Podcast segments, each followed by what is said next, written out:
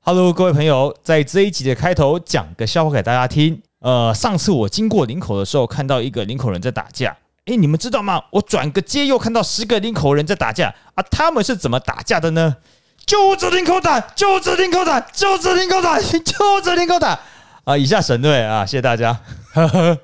欢迎收听《东邪西毒》，陪你轻松聊完一本书。我是 Eric。我是 Jeremy。那我们今天要聊的呢是上个星期我们没有讲完的话题，那我们就开始喽。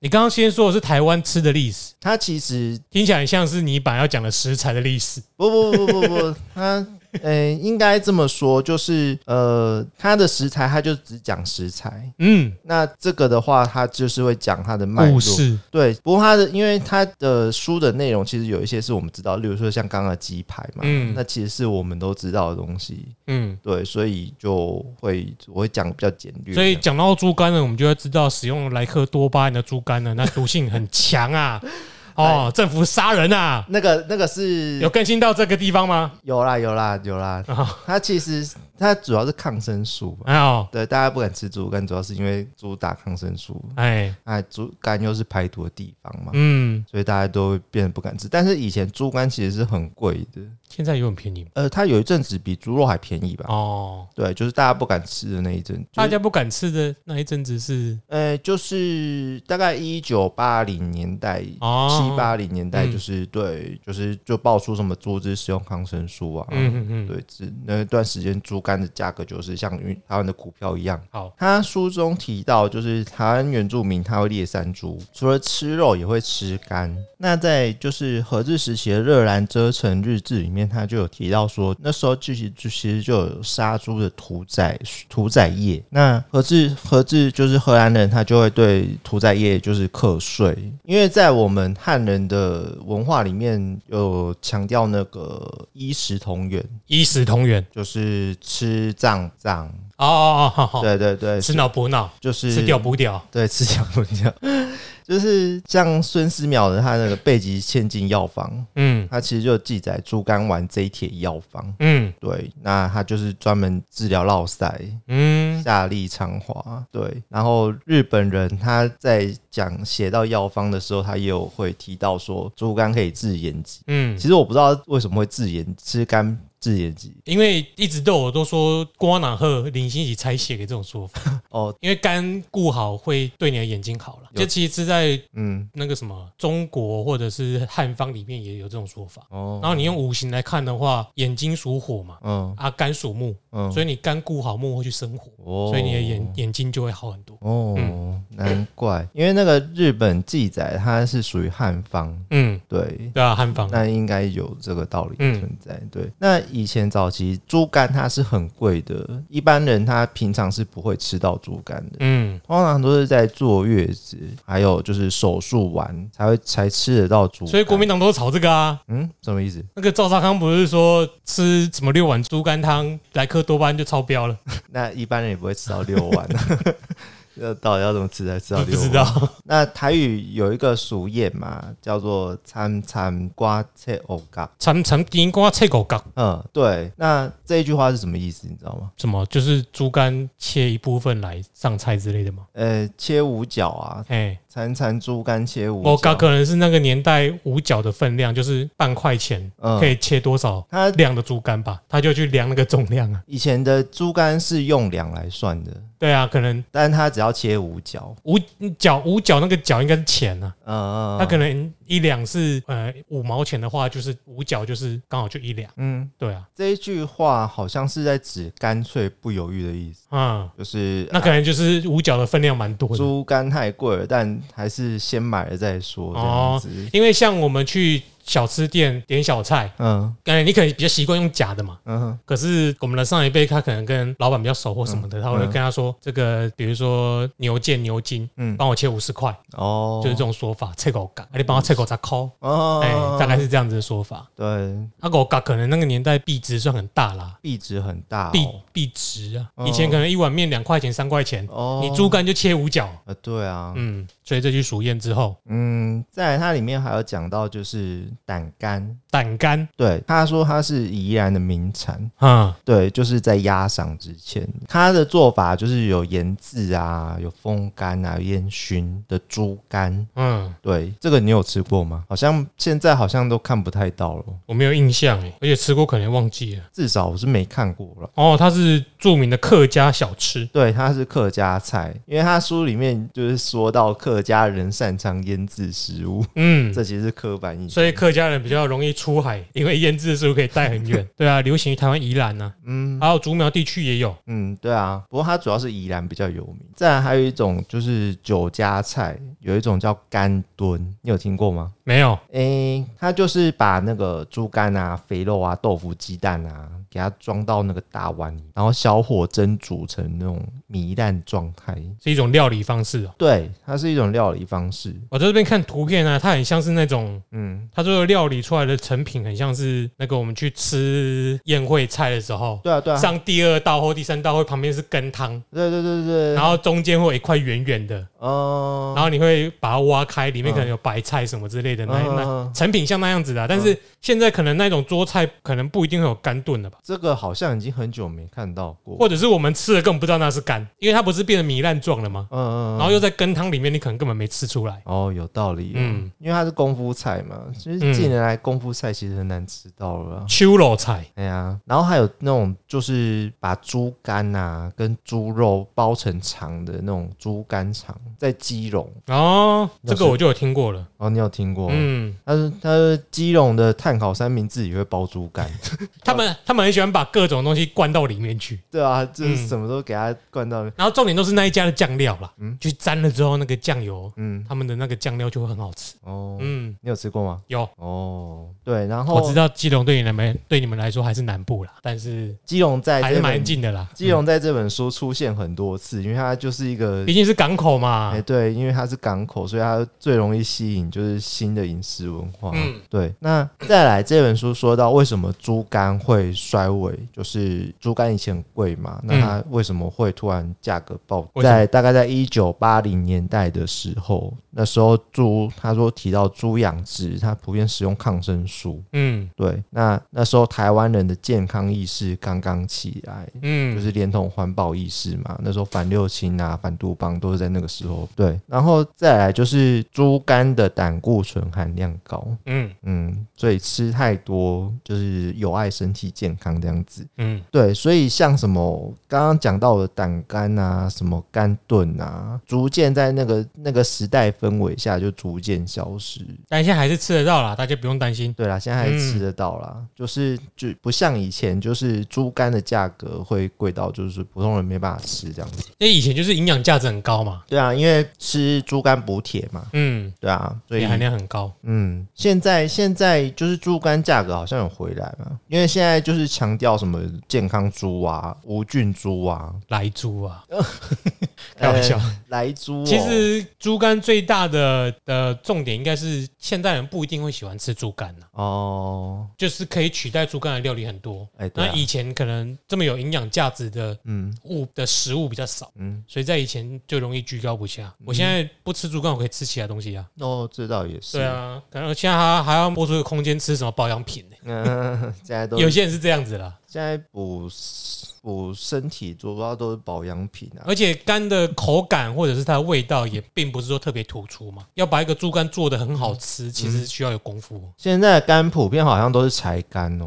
嗯就是那种吃起来干干的，嗯嗯嗯那个其实都是有肝硬化，啊嗯，就是颜色比较暗嘛。是哦，嗯，我看不出来。啊它猪肝就分两种嘛，一种柴肝，一种粉肝。嗯，那粉肝就是那种煮汤啊，有时候粉干汤啊，呃，到南部一点的，他会直接写粉干汤。对啊，就是那种吃起来比较滑顺的。就是这个是去台积电的猪，这个是不去台积电的猪。 一个上天堂，一个下地狱。没有那个干一点的干，硬化的干，那个比较有钱哦哦。， 哎对，去台积电的哎是彩干哎的，然后一般的是那个粉干。哎放山猪啊，是粉干， 哦，去台积电，所以大家不要去台积电了。 没有人会吃你的干的啦。嗯哼，那再来，刚刚讲完了，再就是卤肉饭。哦，罗瓦本，肉霸崩，台湾人发明的。那这个跟刚才的猪肝其实有一点点关系。嗯，那因为早期的人，他其实农业社会其实吃猪，诶、吃肉的机会其实很少，嗯，通常都是在传统节庆，就是或者是婚丧，诶、丧有吃吗？丧会吃肉？应该不会吧？就不知是道以前怎样哎，嗯现在应该都没有这禁忌通。常都是在祭神嘛，嗯就是在办庙会的时候才会吃到肉。嗯，对，那拜祖先也会啦，但是我不知道伤有没有啦，呃嗯伤、我也不知道，因为你拜祖先，那个祖先吃不到肉会生气吧？啊，呵 呵祖先知不知道会生气。对啊，你是人家祖先，你应该不会想要人家拜你素的吧？祭神，台湾祭神不是有那种杀猪公嘛？有啊，啊，我是说只单纯拜祖先的话，嗯，以后清明节你的小孩子拜你都拜素的，你会不会生 气？前提是要我要有小孩啊了。哎、对对 对，我的是假设嘛，换位思考。嗯，哎还好啦，现在人不吃肉也不会怎么样啦。但是你不吃肉会怎样啊？呃，到时候再 说。那他书里面提到卤肉饭的起源啊，就是因为以前以前的肉比较贵，那早期就是比较穷的人，他吃不起正常的猪肉我。猜我猜，收集碎肉、哎、对对对，他就像那个猪肉摊嘛，就是哎买那个碎肉啊，肉末，对肉末啊，然后就是给它加就是调味，加酱油啊，红葱头啊，之类八的角，八角，哎、八角、嗯、那时候应该是没办法啦。我不知道，因为现在的卤肉饭不是都会有那个药袋里对啊，面对啊，有对啊八角对啊吗？不过以前然，后所有的日本人不是所有啊，很多人都不喜欢那个八角味，嗯，对啊，不过以前的人应该是不会放到八角，因为那是比较贵不知的。道什么时候改良的。对啊，就是以前应该就酱油啦，对，以前就是嗯酱油，然后油葱酥啊。嗯现在我们还会放冰糖嘛，以前就是简单，嗯，就是拌一拌，然后就淋饭，然后就肉燥，对，辣舌。嗯，诶、不过卤肉跟肉燥不太一样哦，这个有时候又要站南北，在南北就是卤肉饭北部跟南部又不一样，肉应该说燥差饭、很多，卤肉饭、矿肉饭对啊，在不同地方代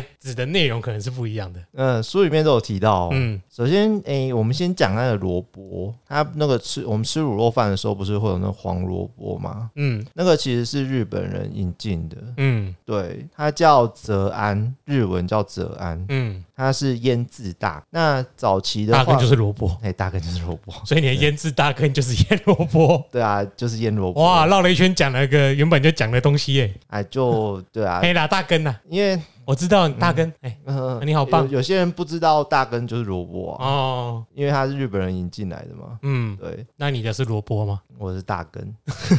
那以前的大根，它的黄色，它主要是用姜黄染色。现在用色素染色，哎、对，现在用色素染色。 那有些人担心就是色素吃了吃太多会不健康，所以现在比较少人放那种黄萝卜，嗯比较少嘛，嗯，对啊，其实有些地方现在也没有在放黄萝卜了啦，是哦，它会变成就是变卤蛋啊。或是菜爆吧。对，那不一定会有那一块黄色的。那日本人的东西，那鬼子对啊，鬼子的东西我们还嗯吃，喜欢吗？诶、黄萝卜其实我觉得没有很好吃啊。对啊，那也是日本战争时期嘛，嗯哎、腌制的东西多一点，嗯直接配饭就好了，嗯，保存食物了。保存食呃物你不讲我还不知道，原来原本的黄色是姜黄。是姜黄，啊，以前又没有食用色素，嗯对啊，因为它是从中世纪就开始有腌制大根，嗯嗯对对对，那以前要染色就是只能靠天然食材嗯，染，是温带国家保存食物很重要了，所以他们腌制的食品就会比较多。对啊，像日本、韩国他们腌制物就非常多，像嗯，泡菜啊，还有就是你很节俭，嗯，客家人腌制物就很 多。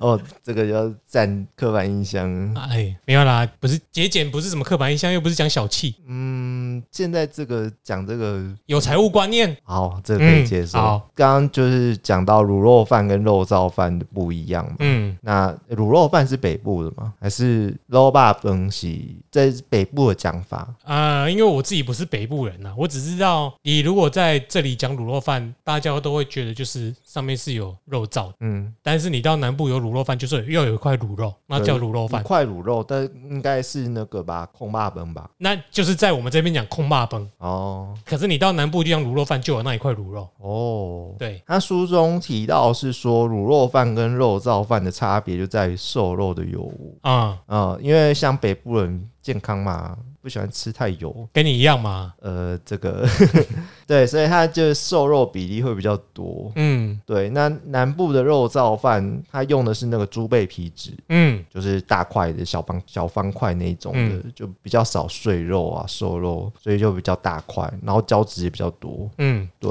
其实每个地方地区说法都有点不一样啦嗯这是其中一种分法。嗯那我刚刚讲南部有的人讲卤肉饭是一定要有那块卤的肉，嗯然后我们现在讲的这个他们会叫肉燥饭，嗯。那管你是什么有没有那个猪背子，嗯反正你那个就是肉燥而已啊，不过那不是完整的肉。哦，嗯对啦，也是啦，那就只是有没有肥肉瘦肉的差别。对对对，嗯哼，他在台湾还有一种说法叫肉，呃，肉饺饭，你有听过吗？霸嘎崩哦，哎，对，那在我们这边比较没有。霸嘎崩很有可能是那个霸嘎指的是那一块肉吗？诶、他书中是说那个是多一块瘦肉，多一点瘦肉，啊，是一块完整的瘦肉。还好像是我就不知道我会觉得得那是不是又跟日居时期有关系、耶？他说因为嗯因为日居时期，妈，你现在去吃拉面店有没有？嗯，有一些拉面店会上面会写角煮，那什么东西？角煮就是霸港那个角啊，嗯哼，角度的角，嗯，然后煮就煮饭的煮，嗯嗯角煮就是给你一块完整的卤肉，哦，那那就个是就把叫它煮的像那个就是有菱角的那种，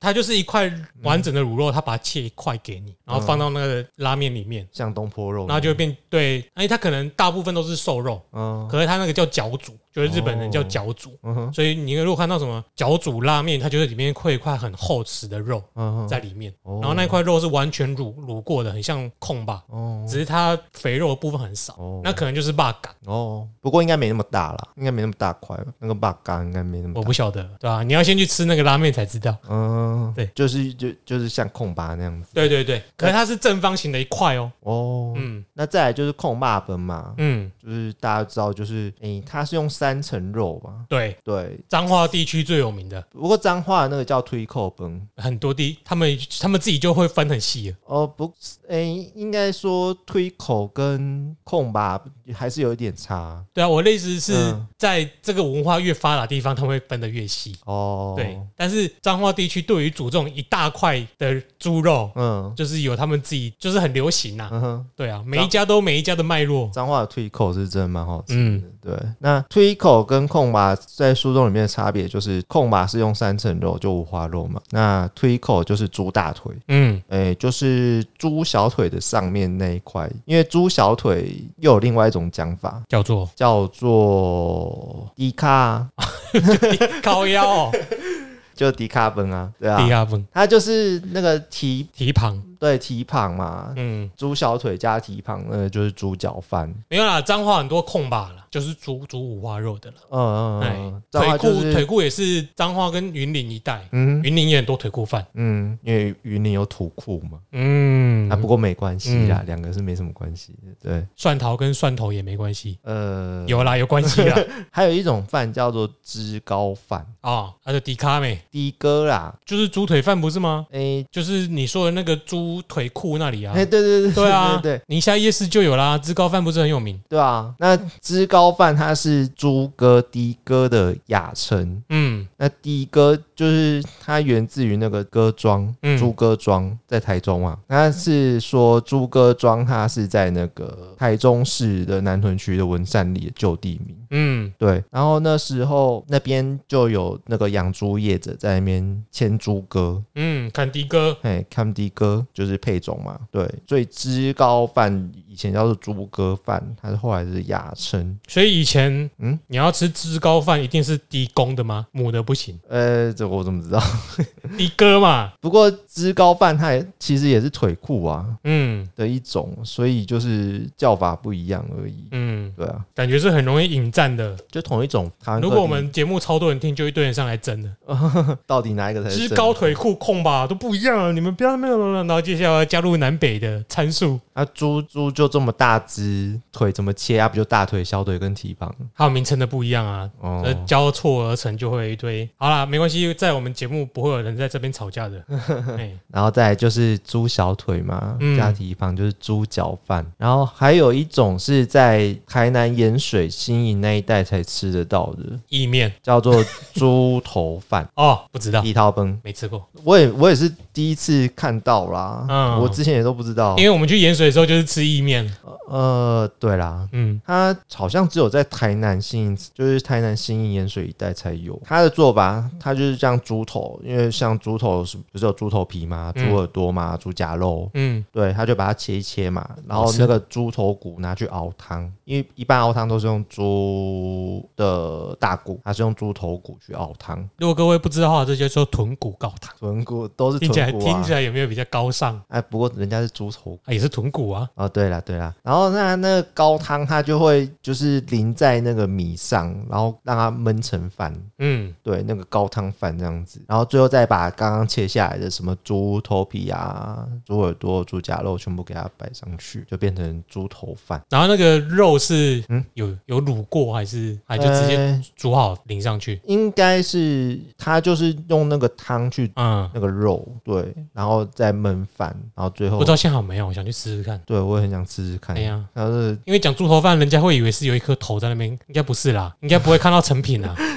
那应该没人敢吃啊、要不然就是什么学小当家怎么把米塞到猪头嘴巴里面， 然后你就把那个猪头切开，然后饭只吃那里面的饭这样子。哇，现在我看到盐水区还有猪头饭呢、哦，是哦，哦，还有四点多颗星呢、哦，哦，可以去吃。呃，就是听众可以找个时间去吃一下，然后告诉我们好不好吃。哦，好，控肉饭的历史就讲到这里。再来是猪的下一个章节是青椒，青椒它的台语叫什么白懂啊，啊？为什么叫傣董？我不知道，为什么是大同？我也不知道。就很奇怪嘛，就是青椒跟大同到底有什么关系？嗯，有什么对关系？跟那台北市的大同区有关系吗？有一说是青椒不是那个，就是你横切它就里面有一个空的嘛。对对对，对，然后就有人把它称为大同啊，但是作者认为这个音是完全不一样的，嗯形状嗯也长得不一样，怎么可以这样子讲？嗯对，那有一种说法啦，就是说，因为青椒它是一九五零年代才引进台湾种植的，嗯，对，呃，而且跟美国有关系。哦，对，就是呃，美国在就是所以青椒在我们历史上来说是一个很现代的食物。对，它是一个传统上在是没有的台湾是一个非常现代的食物，大概在一九五零年它才开始引进台湾。哦，它主要跟美元有关系。二战结束之后，就是中华民国跟美国，它有联合成立一个叫做农复会，嗯呃，中国农业复兴联合委员会，它是现在农委会的前身。哦，对，那它就将就是一些外来品种，就是美国有品种，它将它引进台湾，就是协助台湾农业技术的改进啊。那那个时候青椒它也是这个项目一部分。那它引进的地方，可能作者说可能来自于就是屏东的大同农场。哦，屏东县长治乡，它有一个大同农场，那那时候就是在那里试种那个青椒，对，然后再到果菜市场的时候，就是这一批青椒来自哪里？大同农场，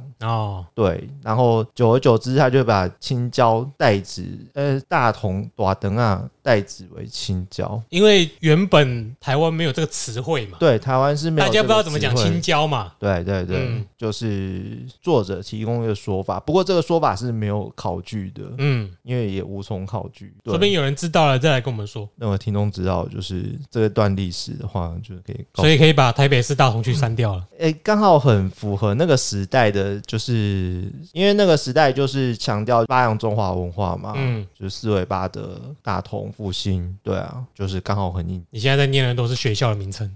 都是学校的名称。然后我们现在吃到的甜椒啊，其实就是诶、甜椒，它基本上就是分青甜青椒椒也是甜椒的一种嘛。应该是吧？嗯，因为他们其实差不多，只是颜色不一样啊。就是有黄色嘛，红色绿然色后绿色。嗯，对，那黄色跟红色，它是在一九九零年代才引进台湾，嗯所以它又是一个更新的食材。对，对啦，西方都会用甜椒当菜嘛。对啊，嗯，啊，多吃多一种颜色，颜色多一点对眼睛更好。有这种有这种对对对说法，就是如果你眼睛好好多吃有色蔬菜，那有色是指不是只有绿色啊，就是其他各种颜色的，嗯哦，不是人工色素的颜色哦。所以你吃腌大根是没有用的 哦，是要天然的。姜黄腌大根，哎、那应该可以 啦。哎就甜椒是真的会对眼睛不错。哦，嗯，了解。好，再来下一个章节是鱼罐头。鱼罐头，对，那我这们都个会拿也来煮是面很新的食材，非鱼呃罐头，应该说很新的料理手法，因为嗯鱼罐头的历史可以追溯至十九世纪初，那个时候拿破仑嘛，他就为了要解决就是战争的行军的补给问题，所以他就悬赏一万法郎，有谁可以解决就是我的粮食问题？那那时候就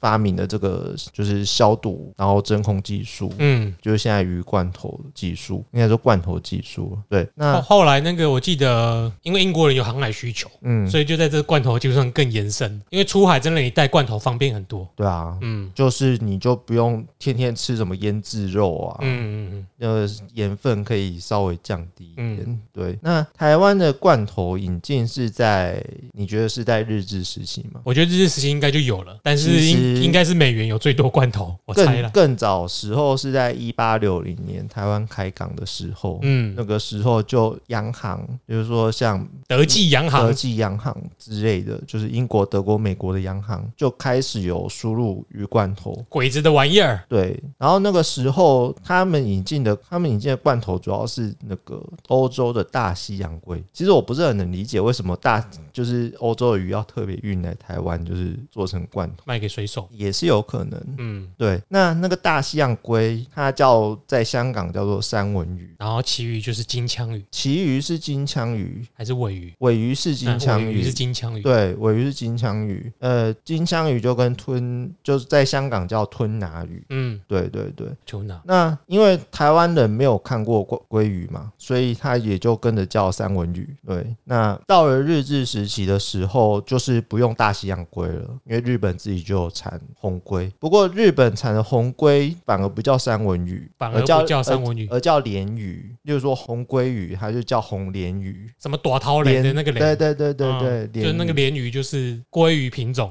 我不确定。啊、好，对那我们我们都我们都不确定，在此就不查证了，你们帮我们查证。鱼的品种那么多嘛，嗯对啊，它就不叫三文鱼，很奇怪，因为通常都是鲑鱼嘛。嗯，对，那像咸鲑鱼，他们也叫咸鲢鱼。那不过老一辈的，就是老一辈人在讲鱼罐头的时候，他们仍然是讲三文鱼，主要是来自于那个一八六零年台湾开港通商之后。你听过三文鱼，可是你没有听过鲑鱼的台语，哎、对啊，鲑鱼台语是什么？就是会叫三文鱼啊。哦，呃，对，嗯，这倒真的，真的没听过鲑鱼的台没语是什有么没有，没有鲑鱼的台语，嗯哼。鲑鱼的台语就是三文鱼吧。嗯，然后再来就是日治时期的时候，洋行就退出台湾了，嗯就、对，就是日本的企业就开始进驻台湾。那他们就在当时台湾主要港口就是基隆跟高雄，嗯，他们就在基隆跟高雄就是设立那个鱼罐头工厂。那搭配就是他们总当时在台湾总共设立了七座水产学校，那水产学校就跟鱼罐头工厂合作，对，在比如说像安平、像澎湖、像东港都嗯有生产鱼罐头。那个时候主要有青鱼罐头嘛，然后旗鱼罐头，然后豆酱鲷鱼罐头，然后还有烟熏丝木鱼罐头。哦我烟熏丝木鱼就没听过了，现在没有人在用丝木鱼做罐头 了。对啊，这个不知道味道怎么样、哦。嗯嗯，还有番茄酱沙丁鱼，这个嗯现在市面上好像还还可以拿来煮面，我都会拿来煮面。对啊，倒市面上还倒一罐有下去，对啊，然后再来到了战后，战后的话就是主要我们就是现在看到那个市面上就是有老船长嘛，嗯，他的茄子煎，诶、现在有煎鱼罐头吗？茄汁青鱼，青鱼嘛，哎、以前主要是有两种罐头，嗯，你有看过老船长的？我不知道那 logo 哎、我只知道红鹰牌海底鸡。它不是红色的吗？嗯，就是红色的罐头，然后它还有一种是黄色的罐头。有有有，对对对，嗯，其实以前的话，两种罐头是不一样的鱼。这个都看过了，只是我不知道他叫老船长而已啊。哦，嗯红鹰牌好，红鹰牌海底鸡好像也是红色的、哦。嗯，对啊，那以前的讲红鹰牌海底鸡就是一直歪楼，就我们这年代的讲红鹰牌海底鸡会以为是会以为是什么？红啊鹰呢、哦， 哦，你真的联想的很厉害。以前两种啊，很罐会头很会喷哎呢、很会喷。 以前的罐头两种是不一样的鱼，嗯黄色是青鱼，然后红色是煎鱼。煎鱼罐头它比较便宜，嗯，所以呃，这个又要占族群的。它在桃竹苗的销量特别，嗯，呃呃，这个不是特别要占族群，这是书里面写写的，不要占我。他们有说哪个时期啊？现在的话，桃竹苗那个薪薪资所得很高哎、嗯、对啦，嗯，对，然后后来因为它煎鱼的产量就是开始下滑嘛，过度捕捞，所以他们就统一就都是做成青鱼罐头。那可是现在可以研究那个嗯石斑鱼罐头了。石哦，对 啊，石石斑鱼可以拿来做罐头吗？适合吗？我但不是知道哎、我觉得这种东西就是研发出来市场接不接受，哎、可是石斑鱼单价很高诶、那就高级罐头啊。高级罐头，天龙国专属。嗯，那因为后来统一都用青鱼做罐头嘛，啊，但是红罐头它在桃竹苗销量特别好，所以他们就保留红罐头这个颜色。所以现在老船长他两种颜色其实都是青鱼，对，它只是价格有没有不一样，我就不知道下次我们来盲吃，买两个颜色来打开吃，啊，都是看分不青分鱼出啊。来。不是啊，它可能调味不一样啊，可一个是红红，一个一个的红色是辣椒，一个的红色是番茄。不对吧？红色应该会比较咸吧？完，我完蛋了，又站出去。那我们不要蘸了， 青鱼完了还是什么鱼？嗯，再来就尾鱼罐头，所以你找那个鱼，它上岸了吗？什么上岸了？好，没有捞到你要讲，嗯哼，你你知道鱼的意思吗？呃， 好，那再来我们讲到素食，台湾的素食文化。 fast food 诶、台湾其实是一个素食大国，就是是 fast food 还是 vegetarian？呃，这个不好定义。现在都有了啦。对啊，哎，现在讲的应该是吃素的吧？加现在菜欸。对，就是因为有分成素食跟蔬食，这个其实有差别哦，，是哦，对啊，对啊。吃素食是吃青菜，不吃那个甲鱼、甲甲鸡的意思吗？诶、应该说素食它不是有五星不吃吗？哦，对，那素食就没有这个不要吃肉就好。对啊，就是不要吃肉就好。对对对，就是这个差。对，那台湾其实是一个素食大国，对，就是英国它旅旅有一个旅游杂志嘛，然后报道说素食旅行者的七个友善国家。我先猜，嗯台湾是其中一个，啊，对对，还有呢，印度、哎、对中国不知道有没有，中国算吗？中国没有，我知道印度啦，还有它旁边的，斯里兰卡哎、对有七个哦，对，有七个，还有什么？还有意大利，哦，意大利，还有黎巴嫩。嗯，那这个就比较难猜了，因对为黎巴嫩的宗教。而且去意大利不吃肉，我也觉得怪怪的。不过意大利的素食，嗯，要怎么讲？诶、其实它的料理就是你不有没有吃不吃，你有没有吃出肉来都没什么差别。对啊，对啊，例如说像它的披萨，它其实就对有什么素食披萨，它只要有奶制品跟淀粉类就够你嗯，嗯吃。嗯一堆花样了。对对对对，嗯因为像素食，其实蛋奶素其实也算在里面。嗯对，然后还有印尼，嗯还有英国。呃，不过英国人自己统计的实嗯，在是没什么说服力啊，那个仰望星公派， 嗯没有， 它有可能是肉也反正也没什么好吃的。对啊，肉都不能吃的真吃菜，呃，实在 是太难吃。对，嗯那现在台湾的素食人口大概占十分之一，其实很高，哦蛮高的。哎、对啊，嗯就是看到其中全数的占百分之二，嗯，两趴，其实也是很高哎、看到的时候也吓一跳。幸好你不是，呃，对啊，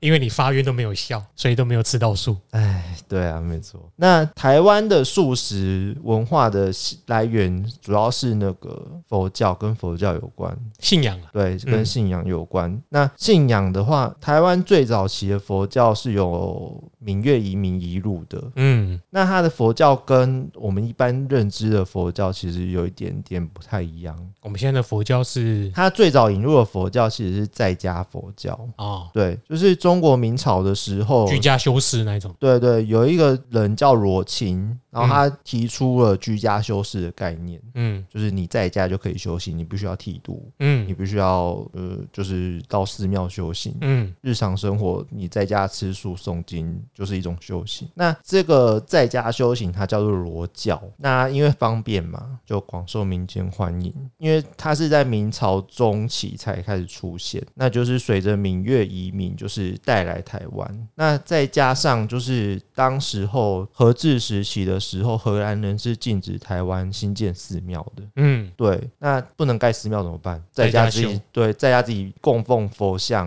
然后自己拜。对，所以这就是佛堂在家里。呃，台湾就是佛在家有一个佛堂，普嗯，遍有一个佛堂的原因之一，就哦是早期是没有寺庙文化的。对啦，你到中国去吃，你比较少看到，也许他们原本也有，但是起码经过文革之后就没有了。 对啊他们的神明厅不会有神明，哦，对啊，就是拜祖先的地方啦。嗯，对那、对其实对多数人也是不拜祖先的啦，只是在台湾很自然而然就是你会有个神明厅，旁边才是祖先。嗯，对啊，对，嗯没错。那衍生到最后就会变成，其实台湾很多神明就是原本是某人的家神，哦，然后开始有一些私人的神坛开始兴盛起来之后，嗯，久而久之就也开始流行私人的公 坛，对啊，然后公坛一大，神明如果有灵验，嗯甚至就会变成地方地区性的嗯哼，寺庙。对对对嗯，像那什么谢府千岁就是这样子。对，对，那素食嗯，回到素食，回到素食，好，那就是那个时候素食就是跟着这个在家佛教就一起引入台湾嘛，因为后来就是明代就是正式郑成功之后就开始出现寺庙，就像什么天后宫啊，嗯，对，开台那个叫什么台南那个开台台南是天后后宫，天后宫，你说妈祖庙吗？嗯、还是南昆山南昆生之五类府的。千岁？对，五府千岁那之类的，就开始有寺庙文化嘛。嗯，台南最有名就是南昆山五府千岁嘛，啊嗯然后就是天后宫啊，啊，寺庙很多啦哼，，对对，那只是寺庙几很其多中的一个而已。对，然后到日治时期、啊，代天府好像是，哎，对，太天府。对，那日治时期刚刚有提到，就是台湾总督府有进行一个旧观调查，嗯那他就把那个传入台湾的佛教，那时候有金床教、龙华教、先天教，对，三个教他们都会吃素，嗯，那他就把这些佛教统一称作斋教。加差还搞啦。哎、嗯嗯，加猜稿。对，那那个时候就是，其实台湾总督府他是其实是鼓励在家佛教的，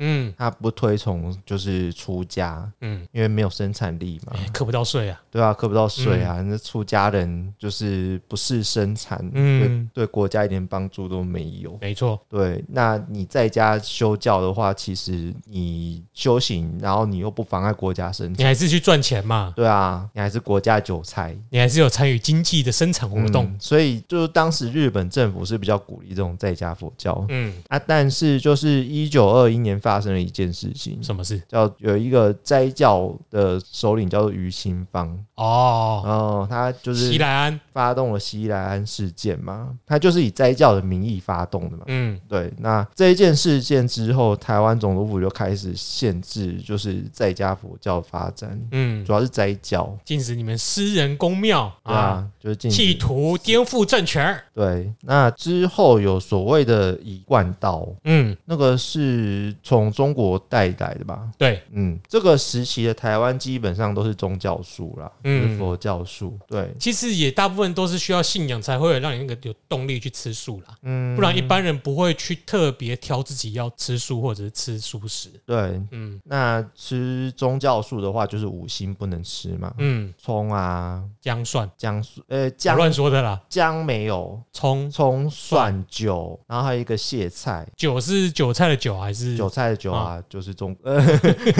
对，葱、蒜、酒、苋苋菜我不蟹是哪个蟹？哎、它有点难写，给你看。好，大家自己 Google。嗯，嗯 台湾好，台湾我不知道有没有。总而言之是草字头啦。嗯，哎，对，还有一个新曲，其实这一些就是会让你的体液味道不好的东西。对，然后还会有产生性欲，嗯嗯，对，所以那现在不会啊，我吃很多葱也没有。我我不知道啊，我我我今天就是这么写的。嗯，各位有不举的症状，黄金欢迎你们就五星多吃一点，看有没有什么、呃不对，你有那个欲望不一定代表你会有那个反应。呃，没有反应，那总而言之，这个会让你的口齿、嗯嘴巴味道比较重，哦，不容易清洁，所以就不清净。嗯，嗯，我乱说的。对，那宗教术现代就是进入一九九零年代之后，就是有所谓的环保素，环保蔬食，哎，它不是素食，减碳啊。对，它就是专门吃减碳低碳食物。嗯，好，那再来是下酒菜，这个韭菜就不是那个韭菜了，呃，对，是客家小炒那种下酒菜。应该说下饭菜啊、哦对，就是那个时候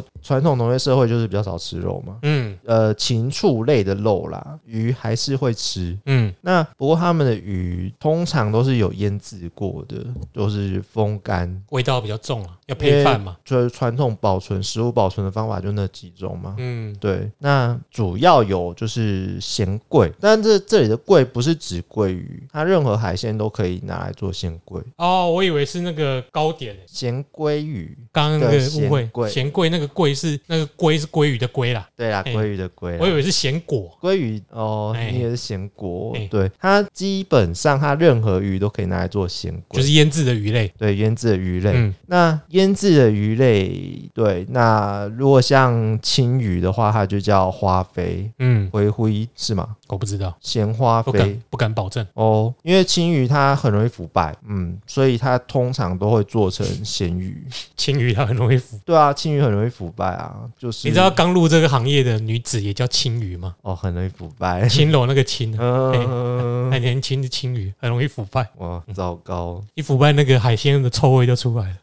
吃了会中毒哦。嗯，嗯，青鱼中毒绿色之一，清水见吃过，没事啊。呃呃嗯，啊好啊，继续先腌制鱼类，下一个下酒菜嗯，再来就是四破鱼，四破鱼，呃，细破鱼，细破鱼，哎，嗯，西破鱼，接下来我们讲的现在人都比较少吃了，就嗯，是以前人会常吃的，就是配饭或配酒啦。对，它配的方味配道，可能因为腌腌制的关系，所以味道比较重，嗯，所以你只要一点点就可以配很多饭。现在还还是有卖啦，嗯对，就是可能现代人比较少吃，因为它是便宜鱼，嗯就跟我们家讲狗母鱼是一样的。嗯它都是属于便宜鱼。那狗母鱼它主要是用来做鱼松，就是嗯，把它弄，因为它刺比较多，对，所以它通常都拿来做鱼松。以前的话就是便宜的鱼松，啊，现在反而是贵鱼松，因为产量比较少。嗯，嗯，哦鱼松我都会比较喜欢配粥啦，配粥直。接吃觉得不好吃，我喜欢加到粥里面，然后把它拉一拉。如果有人吃过四破鱼或是狗母鱼的，也可以留言一下，就是它是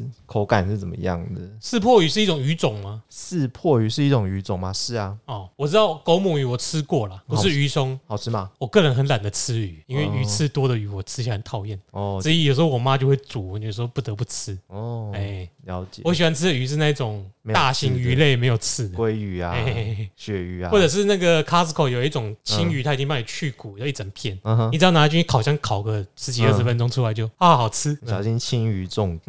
你这个青鱼是哪一种青鱼？ 哎、好，我们接下来不要晕船呐！这个章节的最后一个单元就是所谓的外地料理。哎，异国美食，哎、应该也不算是异国美食，因为它书里面提到的，基本其实基本上都是台湾改良版的。嗯，对，例如说，具有台湾特色的异国美食而且都是战后才出现的哦，战后才出现。对对，例如说像温州大馄饨，嗯，在台湾早年是没有馄饨的，它主要是叫扁食。喷血啦，哎，偏西亚就是南方福建的说法，那广东的话叫云吞，对，云吞，四川的话叫抄手，对他们其实都是一样的本东西，质上是一样的。对本质上是一样，就是大小可能会但有。是你可以从那个名称看得出，这个店家可能创始者是哪里的，嗯对或者是哪个师傅教他的。对那扁就简言之，是就是一层面皮包的肉。对一层面皮包着肉，然后大小随意这嗯样子。对，那馄饨大馄温州大馄饨的说法，主要是出现在战后的时候。诶，其实一九三零年代就有温州人来台湾了，那时候日本人就广招到我就是中国的人来台湾挖矿，炒房哦。不是不是不是采煤矿，我想说，温州人不是来炒房的吗？呃， 那时候台湾哪有什么房可以炒？温州人就炒得起来呀、啊，这是温州人伟大的地方呃啊。对，那这是第一批啦，嗯就是温州温州人移民台湾的第一批。那第二批的话就是战后，尤其是一江山岛战役之后，就是大城撤退。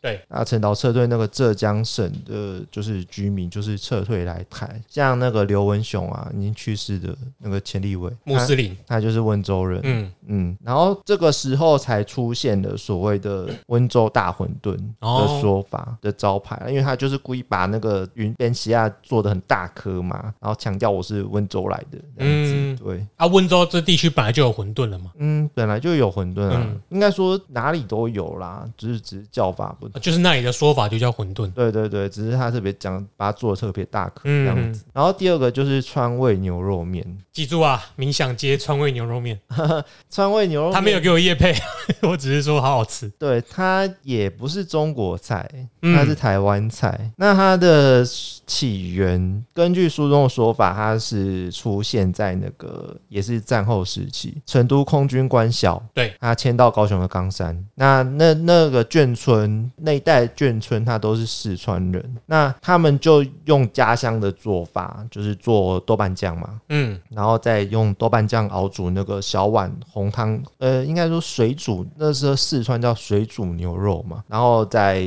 做成红烧牛肉面。啊，我就是听说那个，因为牛肉是来自美元的罐头肉或什么之类的，哦，所以它是牛肉块。嗯哼，对，然后他们就这样放下去煮，发现超好吃。哦，有道理哦，嗯因为如果是用黄牛或水牛的话，就是有可能是牛肉片嘛，嗯，对啊，就切片会比较好料理这样子。但是冈山的这豆瓣酱有名，就可以从这里看得出来了，就是这一群新移民来带来的。是啊，是啊，所以冈山的羊肉炉也是要沾那个豆瓣酱好吃啊。哎，有道理耶。对啊，所以就是变成豆瓣酱才是冈山的灵魂啊，哦，真的，而不是牛肉或羊肉。嗯哼。然后第三个是蒙古烤肉，嗯，对，那蒙古没有烤肉的蒙古烤肉，对，那大家知道蒙古烤肉它是谁发明的吗？谁？各位有听过吴兆南这个人吗？吴兆南对，没听过，他是说相声的。那所以是什么什么双绍兴的师傅之类的，呃，这个冯一刚的师傅。好好，我记得好像可能是哦。反正如果是就应该当初来台湾就那几脉啦，嗯，哎可能对对对，可他能不那脱几个。他在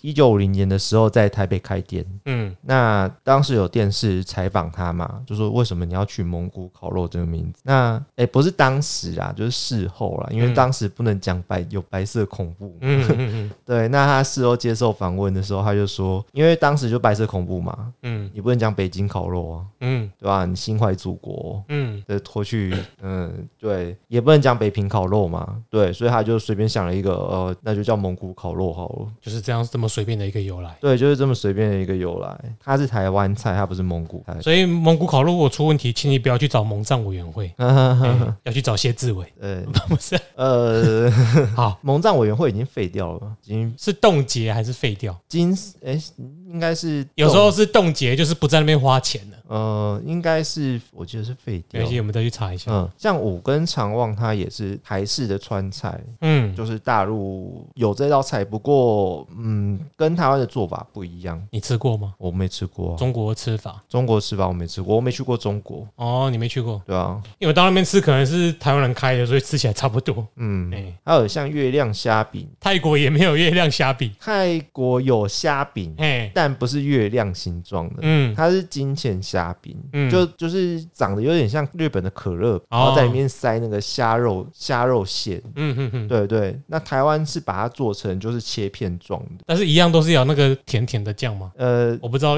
泰国是怎样泰国的是怎样哦？啊，它你也没去泰国啦，对啊，知道我也没去泰国嗯，但是就孤陋寡闻。嗯，那可是台湾的月亮虾饼有虾吗？有啊，怎么吃不出来？虾浆吧，哦，嗯，好吧，完全吃不出来啊。有一些是真的是虾仁酱去煮的啦，嗯，哎、但吃不出来的我就不知道了。哦，第一部分这本书的第一部分我们就讲到这里，就告一个段落没有，是这本书的第二部分，我们就在这里当做第一部分讲到这里。啊。对，没 错。那我们今天就先到这边，我们下次会再继续讲一下食材的食材的历史，哦呃，食材台湾曾经出现过的食材，啊、嗯，对，现在也还有也吧还有啦，哦对，现在也还有。好，所以下次就是要开始教大家料理了。呃，我不会料理。啊，好，那 This is Jeremy， This is Duke。哎、就先这样了啊。好，他今天第一次录音比较紧张啦，不过相信大家听起来成品应该是差不多的。拜拜。拜拜。